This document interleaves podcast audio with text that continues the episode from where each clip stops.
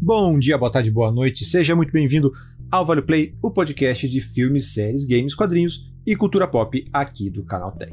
Eu sou o Deval Ramos e venho aqui já no clima de pós-carnaval para falar de uma das grandes estreias nacionais no streaming, que é a terceira temporada de Bom Dia Verônica.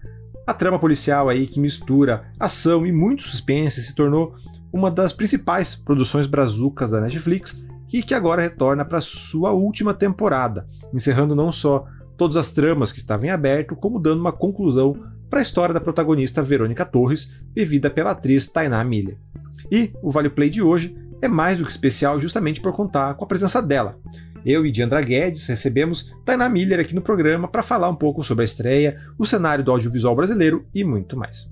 Então, sem mais delongas, bora para esse papo e ouvir da protagonista se a terceira temporada de Bom Dia, Verônica vale o play. Bem, mas antes de a gente entrar nessa conversa que ficou muito boa, né, já antecipo aí, foi uma conversa bem bem legal, tanto sobre a série quanto outras questões aí da própria produção nacional para os streamings. É, mas antes de a gente entrar aí nessa conversa, vamos aos nossos recadinhos de sempre, né? Agora que passou o carnaval, o ano começa de verdade, então bora aí fazer nossos anúncios, nossos avisos paroquiais. É, esse é Vale Play, o seu podcast de entretenimento do Canal Tech que chega com novos episódios todos os domingos logo pela manhã. É, só que não é o único programa da casa, tem novidade todos os dias chegando ao feed, com notícias de tecnologia, tendências e muito mais. Então, se você ainda não assina, esse é o seu momento. Assina lá e não perca nenhum episódio.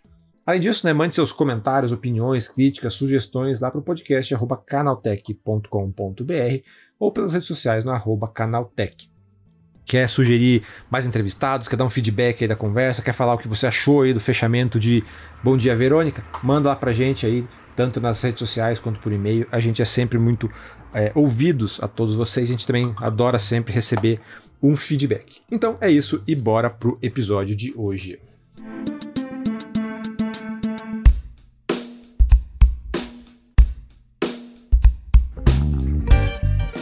Bem, certo, então, antes de mais nada, né, agradecer a Tainá pela presença aqui no podcast. É, é um prazer enorme ter você aqui com a gente, Tainá. A gente que está tentando já há algum tempo marcar esse papo e que bom que conseguimos aí fazer acontecer, né, tirar do papel.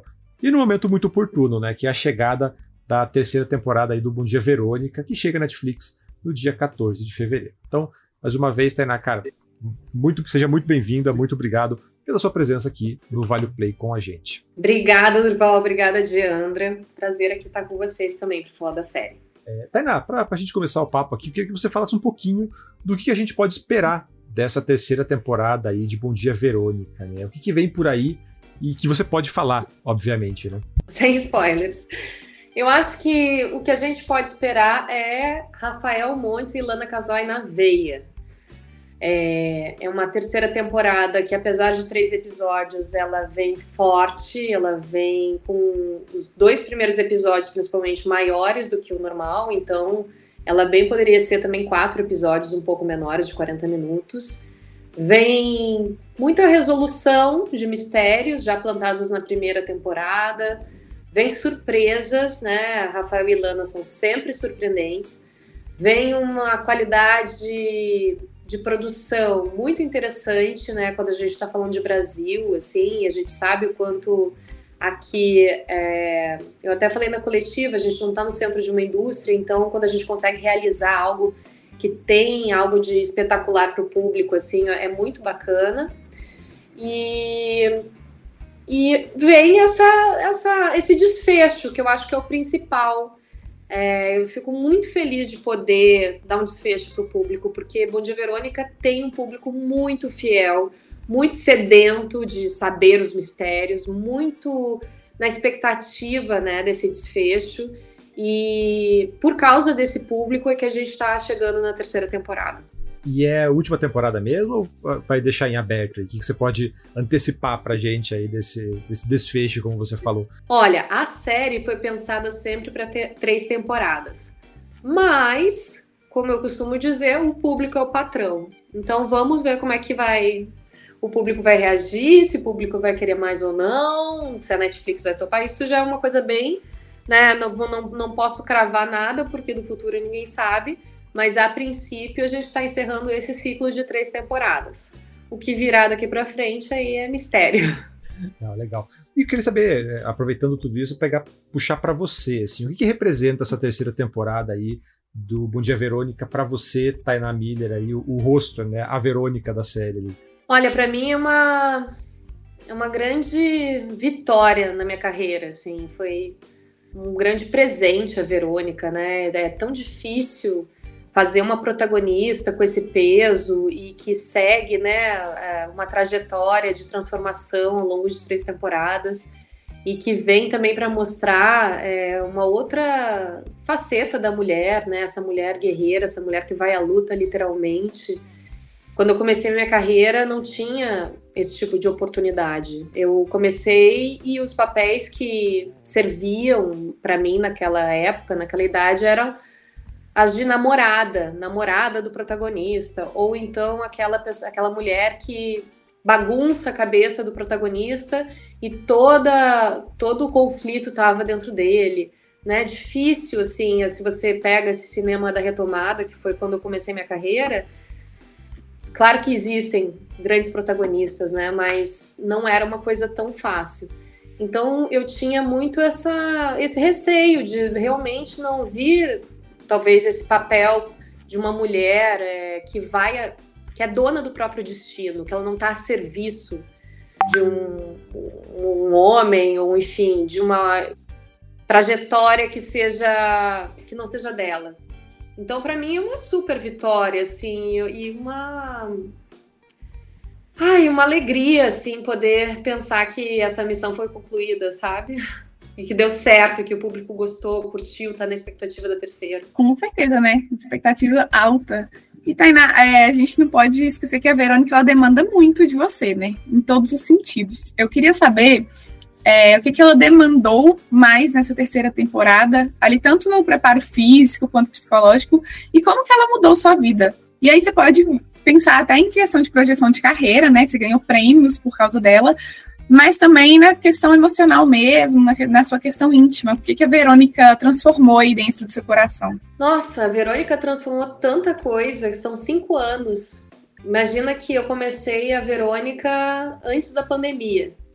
Então eu acho que com Verônica ou sem eu já estaria transformada. Então com a Verônica, mais ainda. Eu é, nessa terceira temporada especificamente, ela seguiu me exigindo fisicamente, porque é uma personagem que ela não para para tomar uma água, né, gente? Não tem aquela cena que ela olha o passarinho, pensa na vida, dá aquela respirada fundo. Não, ela não para. Então eu sempre tive que ter um preparo físico muito intenso para eu conseguir sustentar mesmo as longas horas de gravação, as madrugadas adentro, né? Muita cena noturna nessa temporada. Então a gente fica com o relógio biológico todo mexido. No pessoal, tudo isso conciliado com casa, cachorro, filho, boleto, que não para, né? Nada disso esperou a Verônica acabar. Mas eu tenho a sorte de ter o suporte é, do meu marido, né? De uma rede de apoio é, paga que, que me sustenta também para eu poder trabalhar. Mas esse, essa temporada teve um desafio grande que as outras não tiveram. Na primeira e na segunda, meu marido não estava gravando. Nessa, ele estava ao mesmo tempo. Então, os dois estavam gravando. Ele faz a série Encantados, então ele estava fora e eu estava é, também fora. E o meu filho ficou, enfim, com a minha rede de apoio, né? E ele ficou bem, graças às deusas, ele ficou bem mas é claro que teve ali um, um coração apertado de mãe. E claro que toda folga mínima né, que eu tinha, eu estava com ele, enfim, o Henrique também. Mas fora isso, eu, até foi uma temporada mais leve, por exemplo, do que a segunda para mim. A segunda foi um triturador. Um triturador, porque eu vinha uma, da pandemia, ela seguia na pandemia, então eu fiz dois testes de Covid por dia praticamente. Eu não eu tinha a tensão de não poder pegar o vírus, porque senão parava a série. As pessoas vinham exaustas emocionalmente, né, da, de toda de toda a pandemia e eu também, porque não teve como passar incólume, né, por aquela situação toda.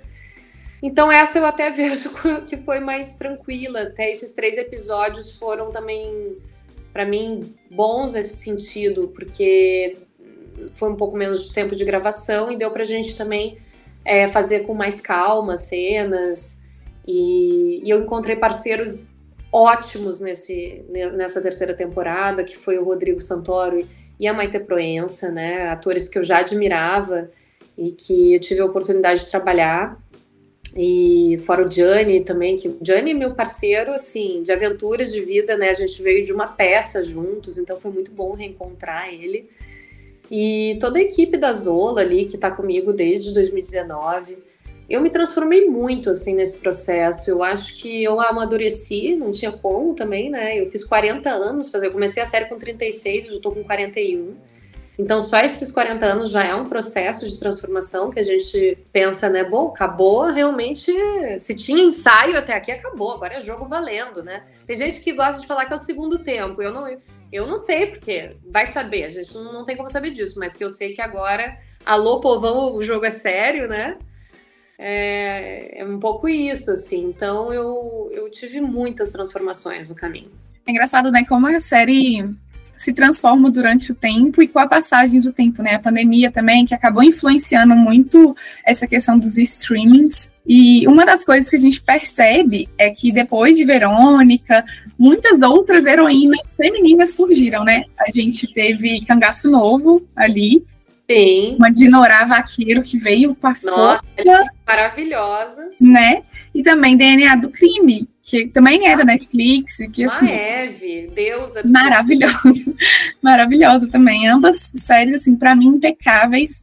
E como que você enxerga esse momento agora, dessa mudança de trazer mais o feminino para frente e tirar também o feminino desse lugar que você falou. Ah, é a namorada de fulano, é a mocinha, é a virgem que está esperando para casar. É, como que você enxerga essa situação agora? O que, que você espera do audiovisual para as mulheres? Olha, eu acho que é inegável que Bom Dia Verônica botou um tijolinho aí nessa, nessa, nesse mercado audiovisual brasileiro. Primeiro porque quando a gente começou o projeto lá em 2019 era um outro mercado, né?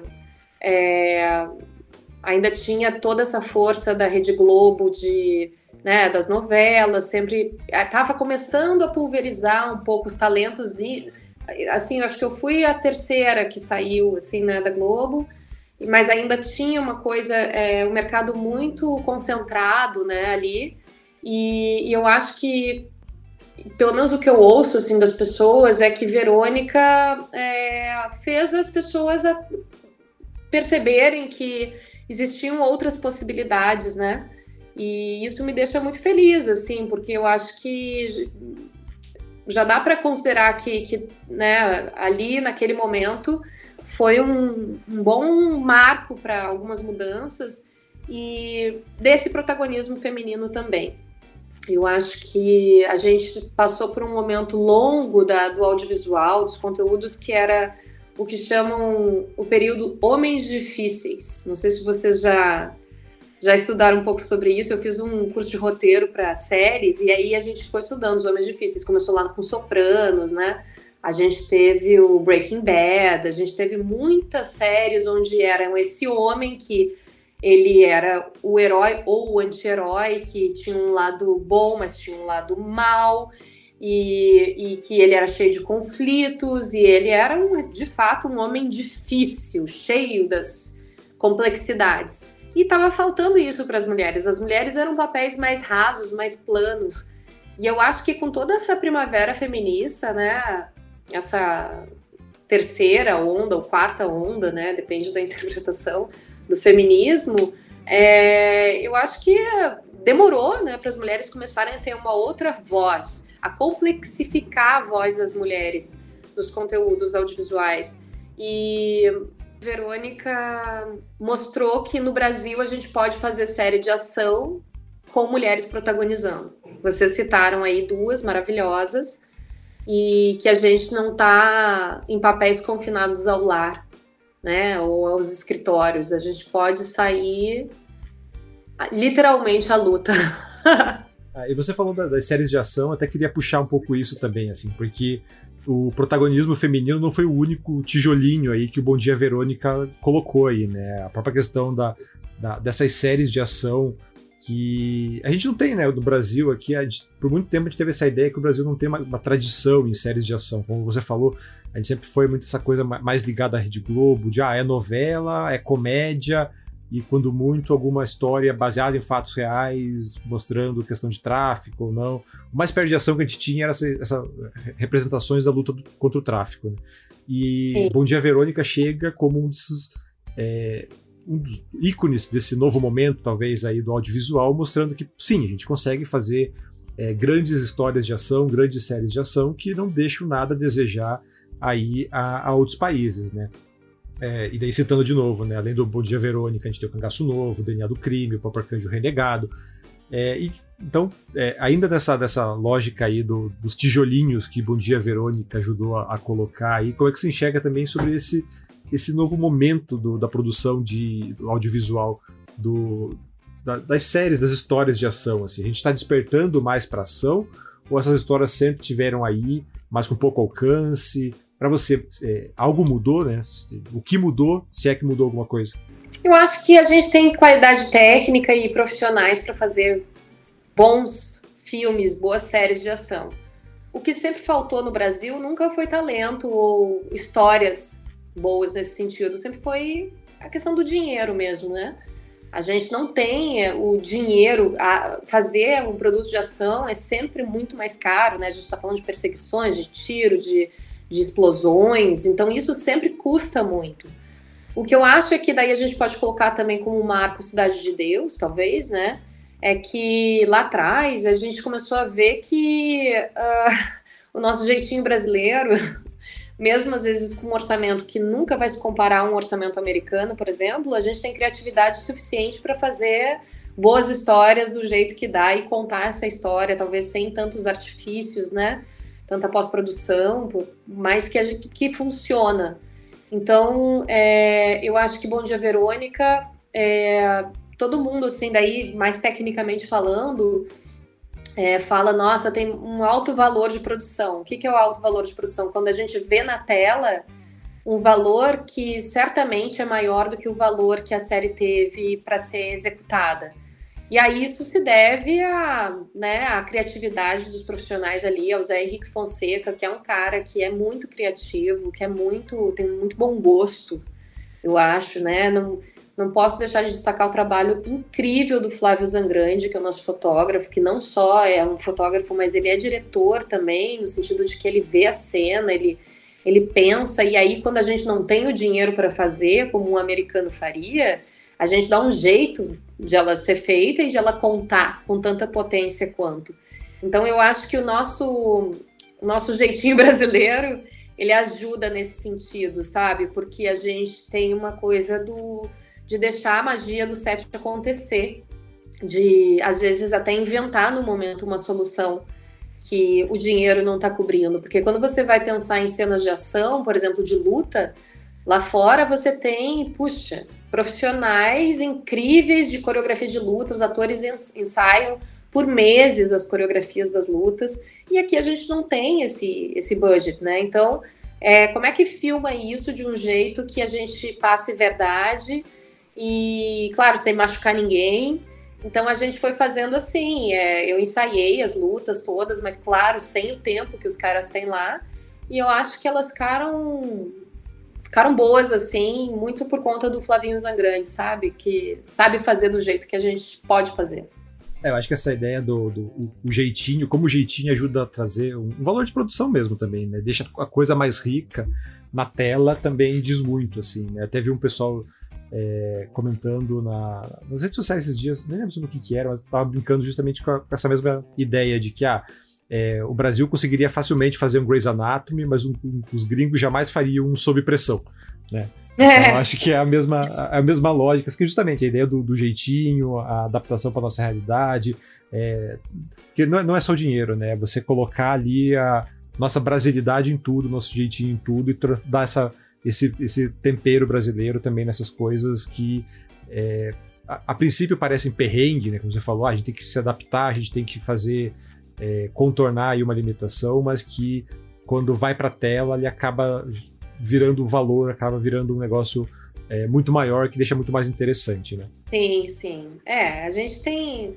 A gente é muito criativo, né? Às vezes a gente tem uma coisa também, uma baixa autoestima. O brasileiro tem uma baixa autoestima, né? Para tudo, às vezes, eu acho. E aí, quando eu vejo o retorno de, por exemplo, a série foi muito bem, principalmente na primeira temporada, nos países nórdicos, que tem uma tradição muito grande em, em, em thrillers, em filmes de ação, em filmes né, policiais. E você vê que a nossa série, ela, ela ficou lá, top 10, acho que Noruega, Dinamarca, se eu não me engano, que as pessoas gostaram e as pessoas me falam lá na língua deles, que eu não entendo nada no Instagram e tem que botar para traduzir, assim, elogiando a série. Eu vejo, poxa, sabe, a gente sabe fazer, os caras fazem bem isso lá. E eles gostarem da nossa série, para mim, é um super um super gol, né? Mostra que a gente, que, que, que mesmo a Bom Dia Verônica, sendo bem brasileira, porque eu acho que esse talvez seja um dos pontos muito fortes da série. Ela tem essa, essa esse clima thriller que a gente associa muito até às vezes às produções americanas, mas ela é essencialmente brasileira. Os personagens são muito brasileiros, né? Os vilões são bem brasileiros. Quando você pega o Brandão, quando você pega o Matias e agora o Jerônimo, esse agroboy, enfim, é, você, você, você se identifica ali, né? Existe um Brasil muito forte ali. E eu fico super feliz de ver que fora da nossa realidade as pessoas têm uma conexão com a série. Isso quer dizer que ela, além de brasileira, ela é bem universal, né? É, eu lembro que até foi um ponto que é, questionaram lá na coletiva de imprensa que a gente participou, é, por que, que o Rodrigo Santoro estava vindo para uma produção nacional, né? Depois de ter feito tanto sucesso na carreira internacional. E eu acho que eu volto nesse ponto que você falou da baixa autoestima que a gente tem, que é como se ele tivesse feito trabalhos muito bons, e aí ele volta para uma coisa menor, porque é do Brasil, e ele mesmo respondeu isso, que a gente tem a mesma qualidade, a gente só não tem o mesmo investimento. Eu acho que Bom Dia Verônica é a prova viva disso, é, até o próprio DNA do crime também, que foi um sucesso, mostram como a gente tem, além de talento, criatividade, talento no, no, roteiro, na frente, atrás das câmeras. Então, assim, eu fico muito orgulhosa também com a série que. com as produções né, que a gente entrega. É o nosso potencial. Imagina se a gente tivesse o dinheiro dos gringos, o que a gente já tá fazendo? Já tá dominando o mundo. Tainá, e falando na coletiva, você comentou também que, ao contrário da Verônica, que é a sua personagem, essa anti-heroína, barra heroína, você iria pelo caminho da lei, né? Se tivesse ali alguma situação, se você se deparasse com alguma situação parecida com aquela que a sua personagem vive. E eu queria saber, como que você enxerga esse caminho hoje no Brasil? Você acha que, do jeito que a nossa lei funciona, você acha que é um caminho efetivo para proteger as mulheres? Você acha que as mulheres estão mais seguras, menos seguras do que antes? Olha, quando eu falo caminho da lei, eu não estou falando exatamente, como até citei na coletiva, só fazer um abaixo assinado e, sei lá, encaminhar.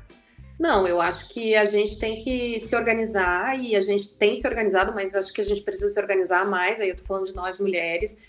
É, a gente tem ido para a rua, né, para lutar pelos nossos direitos e eu acho que tem, isso tem que tem que crescer a exemplo dos outros países latino-americanos, né? As argentinas são muito, muito organizadas, as chilenas, a gente também, mas eu acho que a gente às vezes falta ocupar um pouquinho mais a rua. Mas dentro do caminho da lei. O que, que a gente pode mudar? A gente pode mudar as leis, a gente pode mudar a atenção sobre essas leis, a vigilância sobre essas leis. Mas eu, não, claro que eu não faria um caminho, eu não acredito nessa coisa da justiça com as próprias mãos, porque esse é um caminho muito perigoso, né? Politicamente falando, inclusive, né? É, eu sou uma pessoa totalmente. É, por mais que, que a lei tenha seus problemas, por mais que a justiça tenha seus problemas, ela ainda é o caminho, né? É o caminho das instituições, porque no momento que a gente descredibiliza as instituições, a gente está descredibilizando a democracia. Então isso é muito perigoso. Então, assim, a, a, Verônica, eu acho que ela tem uma licença poética ali de ser uma personagem ficcional, que ela também tem um, um papel de dar uma quase que um alívio catártico, porque talvez muitas de nós, assim, né, tenhamos vontade de fazer, mas é claro que não faria, porque não pode fazer, porque é, é criminoso, inclusive, né, é errado fazer. Não é por aí. Eu acredito que a gente, eu ainda acredito na civilização que eu acho que a gente pode se organizar e evoluir como civilização e tentar se organizar para que a gente tenha uma sociedade mais igualitária, né, a partir das vias legais, assim. Mas é óbvio que quando a Verônica tá lá e tá acabando com os caras com as próprias mãos, é, é aquele alívio catártico Grécia Antiga, que os caras, né, eles simulavam conflitos e guerras e tal, porque precisavam dar para o público aquela catarse até para essa energia ter uma vazão e não ir para a sociedade, né? Então, às vezes o papel é o contrário, assim, às vezes a gente precisa ver na tela para ter um, ah, uma, um descarrego ali e na vida real pensar e elaborar caminhos melhores. É, até quando você estava falando aqui, eu estava pensando justamente nessa questão da catarse mesmo, de que essa ideia do justiceiro que a gente tem é uma coisa muito catártica que funciona na, na, na ficção e que, é, é olhando aí a sociedade dos últimos anos, parece que é, teve um, um, ruído ali, né? Que o pessoal quer trazer, parece que se empolgou demais com a ficção e quer trazer para a realidade, acha que na realidade funciona da mesma maneira, né? Então é bem. É, você falar isso, acho que é bem, é bem importante. Exato, as pessoas têm que aprender a separar, né? Bom Dia Verônica, não vamos esquecer que é a classificação 18 anos, então todo mundo que assiste deve ser adulto. Então tem que separar a realidade da ficção, né? É, é, é que nem a questão dos games, por exemplo. É, poxa, o videogame, ele, ele né? Às vezes os jogos são assim, o assado, isso influencia, não influencia, já até, até tem estudos que não, que não influencia, porque eu acho que as pessoas precisam aprender a separar, né, o que está ali na ficção, o que está no entretenimento, da realidade. E o que acontece no Brasil é que realmente as pessoas confundem as coisas, mas isso é muito uma característica também da pós-verdade que a gente está vivendo, né? Eu acho que o que influencia mesmo essas pessoas todas são as fake news, né? É a pessoa que é, é realmente a informação dada para parecer que é realidade, mas não é. Eu acho que quando está dentro da ficção é um espaço seguro. Quando transborda para isso, que hoje a gente abre uma coisa, não sabe se é, foi inteligência artificial, se a pessoa falou isso mesmo ou não, se é verdade ou não, é isso que está dando digamos, uma confusão nas pessoas e que está levando as pessoas a fazerem loucuras, loucuras que vão, de, vão contra o processo civilizatório.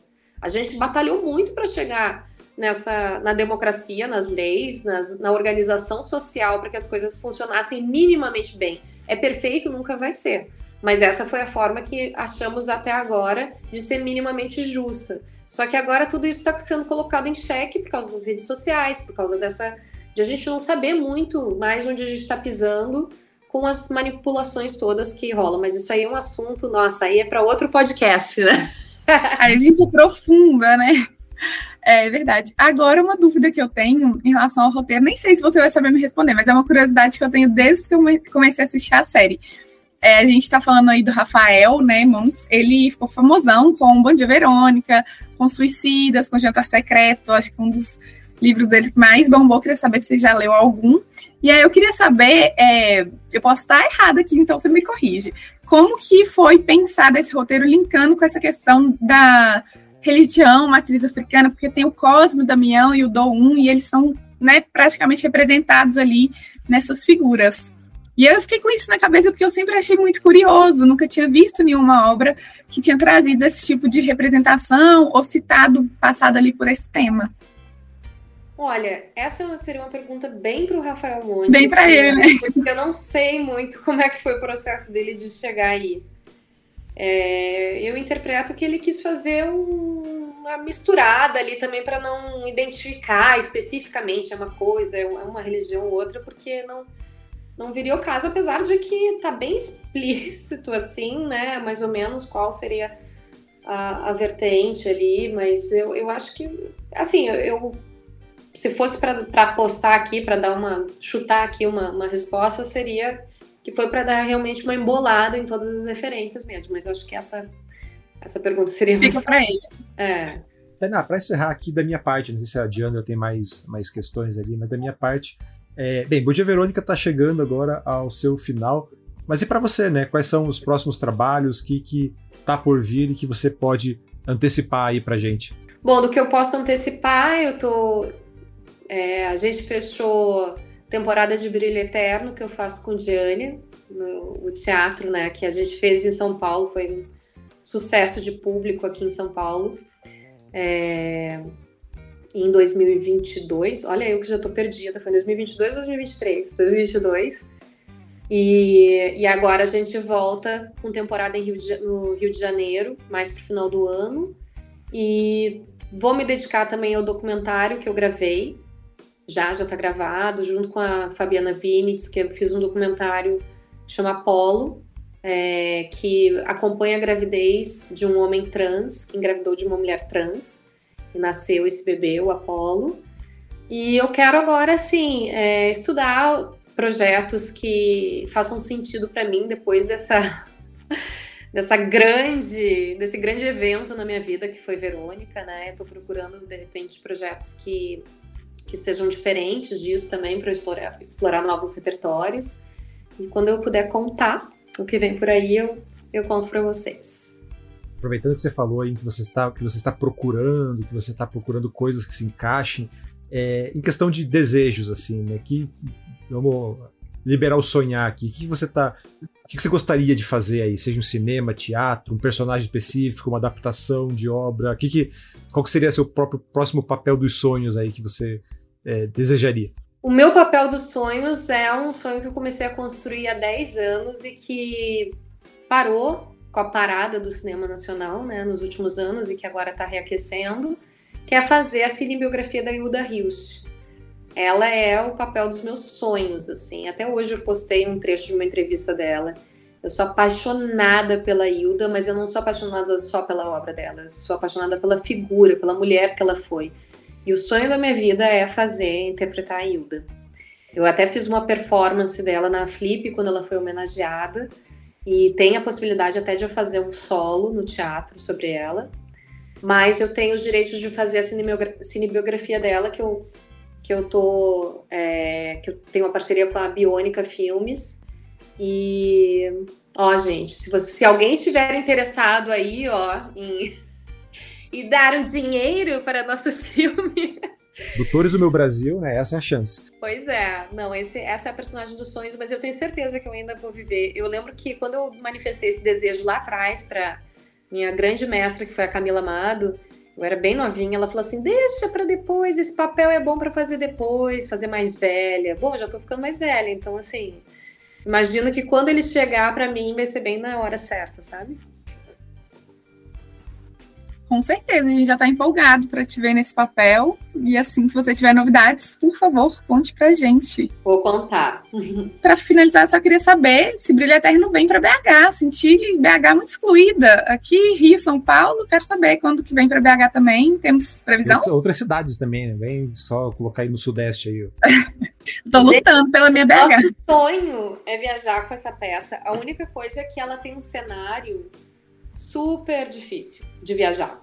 Ela é, para quem assistiu, assim, sabe, assim, é um cenário que ele desmonta e monta todo. Então a gente tem essa dificuldade, que é uma pena, porque, puxa, tanto eu quanto o Diane, o elenco Farjala, queria muito viajar com a peça. Mas a gente está com essa limitação. Mas quem sabe, né? Quem sabe vai bem na temporada Rio e aí a gente consegue deslocar aquele cubo mágico para BH. Eu ia adorar. Eu amo Minas Gerais. Eu tenho meu Bem sítio, assim. O meu sítio é em Minas. Eu, tipo, eu amo essa terra aí. Eu queria. Vem assim, estamos de braços abertos aqui para te receber. Não esqueça Curitiba, não esqueça o restante do Brasil que nos ouve. Você é de Curitiba, Durval? Eu sou de Curitiba, sou o representante Pô, aí do tem Sul. festival, assim. né? Eu queria muito tem. ir no festival de teatro. Olha aí, ó. O festival de teatro é, ele tá vindo aí tem atrás. Tem que fazer uma coisa meio, acho que dog view, sabe? Pra fazer o brilho eterno. A gente risca os dias no chão e faz a peça. Toda imaginada, porque aquele... eu não sei nem como é que transporta aquele cenário nosso. Ah, o festival de teatro é perfeito para isso, né? Você pode ir no meio de uma praça ali gritar que virou uma peça já, tá todo mundo parando pra assistir. Imagina que sonho, que sonho para Curitiba. Vamos ver, né, gente? Agora o futuro às deusas pertence. Não, certo. Tainá, então, mais uma vez, muitíssimo obrigado pela conversa. Foi ótimo o papo. É, foi incrível, né? E agora tô aqui ainda mais no hype para ver a nova temporada aí de Bom Dia Verônica. É, e aproveitando até que a gente está falando aí de peça, de sonhos e tal, é, além da série que estreia agora no dia 14 de fevereiro, onde mais o pessoal te encontra? É, rede social também, o, o próprio teatro que a gente está falando aqui, a hora do jabá tá liberado aí. Oba, hora do jabá. Então tá. Começando pelo meu Instagram, né? O famigerado Instagram, arroba Taina Miller. Quem quiser saber novidades, lá eu tô, tô sempre postando sobre trabalho, vida, pensamentos. Tô no Twitter também. Não fiz o. Ah, isso é muito importante. Eu não fiz o autenticado do Twitter porque eu me nego a pagar esse dinheiro pro Elon Musk. Somos a resistência aqui, Tainá. É, não, esse cara já tem dinheiro demais. Ele que vá para Marte. Eu não quero pagar esse dinheiro para ele. É, você pode, no áudio, tem audiobook de Bom Dia Verônica, nas plataformas de áudio. É, que eu agora eu posso. Vocês podem dar o serviço depois, porque tem várias, eu precisaria passar. Mas tem uh, audiobook de Bom Dia Verônica, tem audiobook de Hilda Hilst também. Eu li os poemas de Hilda Hilst no audiobook. Eu tenho também uma audiosérie, que é o Batman. Não sei se vocês já ouviram, mas está no Spotify. Uma... A gente falou sobre, sobre ele aqui. Então, uma audiosérie dirigida pelo Daniel Rezende, que eu faço a Bárbara Gordon. Tá bem legal também, quem quiser ouvir. Bom, e tem na Globoplay, né, as, todas as novelas lá que eu fiz. Parece que agora vai reprisar Cheias de Charme, então eu vou voltar para para televisão. Sim, as empregadas é. estão voltando. As empregadas estão voltando, eu fiz a Liara lá, então vou estar tá aí na, na TV aberta também. E em breve falaremos de game, gente, porque estarei em game também. Mas isso eu deixo para depois. Ah, não, agora eu tô curioso. Agora em off, por favor, me informe. não, mas tá, tá certo. Então, Tainá, cara, obrigado, obrigado de novo, né? Muito obrigado. E sucesso aí, né? Mil projetos ao mesmo tempo aí. esperamos voltar a falar com você aqui, seja para um Hilda Hilst, seja para novas produções aí no streaming, na TV, no cinema. Certo? Então, abraço, brigadão e né, sucesso sempre. Obrigadão. Eu que agradeço, gente. Amei o papo. beijo e até mais. Beijão, até mais.